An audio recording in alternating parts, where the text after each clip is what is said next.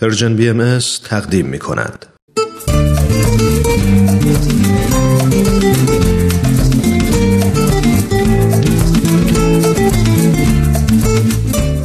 کاوشی در تعصب.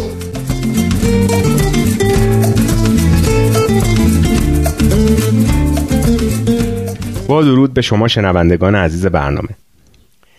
در این سلسله از برنامه ها کاوشی داریم در مفهوم تعصب. قبل از هر چیز می‌خوایم با خود مفهوم تعصب آشنا بشیم و ببینیم تعصب چیه و چه رفتارهایی رو در بر می‌گیره. تا اینجای بحث به این نتیجه رسیدیم که وقتی ما مردم رو به واسطه جنسیت، قوم و نژاد، زبان، ملیت، مذهب محل تولد و یا سایر خصوصیات به گروه های مختلف تقسیم می کنیم و اجازه میدیم که این تقسیم بندی ها اساس قضاوت ما رو درباره اشخاص تشکیل بدن و نه شناخت واقعی ما از اونا دچار تعصب میشیم. مثل اون پدری که وقتی شنید کسی که قراره به خواستگاری دخترش بیاد اهل اصفهانه خوشحال شد و گفت اگه اصفهانی باشه اهل حساب و کتاب و وضع مالی دخترم خوب میشه حالا می‌دونستین رقابت به تعصب دامن می‌زنه؟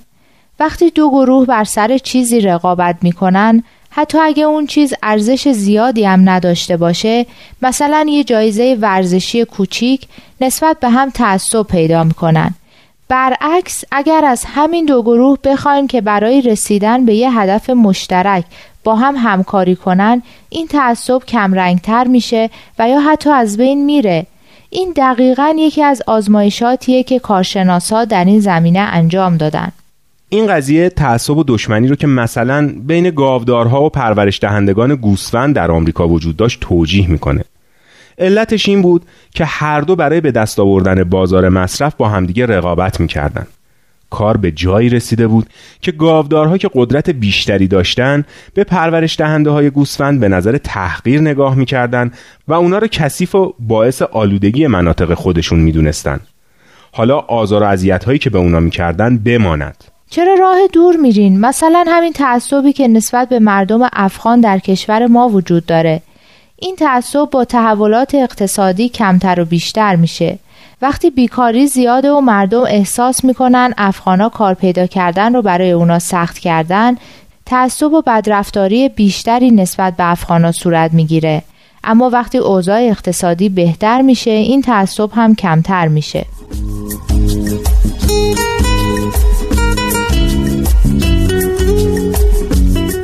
همراهان گرامی از اینکه شنونده برنامه های رادیو پیام دوست هستید از شما سپاس گذاریم تا لحظاتی دیگر در ادامه این برنامه با ما باشید.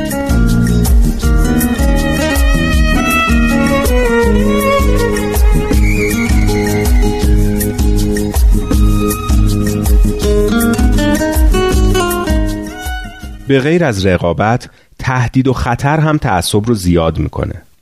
یعنی وقتی یه گروه خودش رو از جانب یه گروه دیگه در خطر می‌بینه یا اون رو تهدیدی برای خودش می‌بینه نسبت به اون تعصب پیدا می‌کنه. این تهدید ممکنه واقعی یا نمادین باشه یا بر اساس استراب بین گروهی یا کلیشه های منفی شکل گرفته باشه. خب حالا لطف کنین و اینا رو یکی یکی توضیح بدین تا مطلب روشن بشه. اول تهدید واقعی رو توضیح بدین. خب این از اسمش پیداست. تهدید واقعی محسوس و قابل لمسه.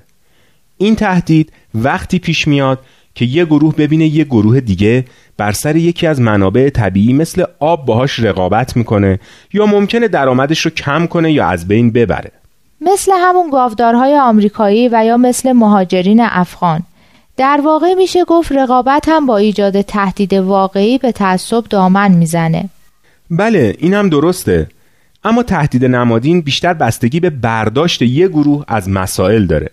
اگه یه گروه تصور کنه که یه گروه دیگه از نظر ارزش های فرهنگی باهاش تفاوت داره یا قدرتش رو به خطر انداخته به تعصباتش دامن زده میشه. این در موردی که تفاوت مذهبی وجود داره خیلی پیش میاد.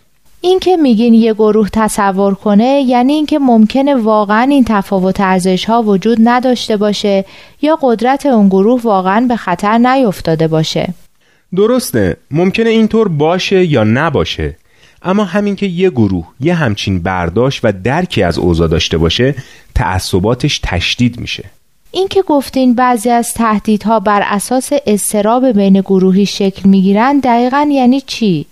یعنی اینکه واقعا تهدیدی وجود نداره تصوری هم از یه تهدید وجود نداره فقط اینه که اعضای یه گروه در حضور اعضای یه گروه دیگه احساس راحتی نمی‌کنن. همین باعث تشدید تعصباتشون میشه اینو بین دختر پسرای نوجوان دیدم. آخرین نوع تهدید اونی بود که بر اساس کلیشه های منفی شکل گرفته. این فکر می‌کنم روشن باشه. این تهدیدیه که یه گروه بر اساس کلیشه های منفی که از گروه دیگه در ذهنش هست احساس می‌کنه. مثلا فرض بگیرید در بعضی از شهرهای ما اهالی بعضی از مناطق به خشونت و اینکه اهل دعوا و به اصطلاح چاقو کشی هستن مشهورن. حالا اگه مثلا خواهر شما با یکی از این اهالی ازدواج کنه بر اساس این ذهنیتی که دارین ممکنه از طرف شوهر خواهرتون و خونوادش احساس تهدید کنین و در نتیجه به تعصباتتون نسبت به اونا دامن زده بشه. ممنون از توضیحت بهزاد خان اما فکر کنم باید بحثمون رو هفته بعد ادامه بدیم. پس تا هفته بعد که بحث درباره مفهوم تعصب رو ادامه میدیم شما شنوندگان عزیز رو به خدای بزرگ میسپاریم.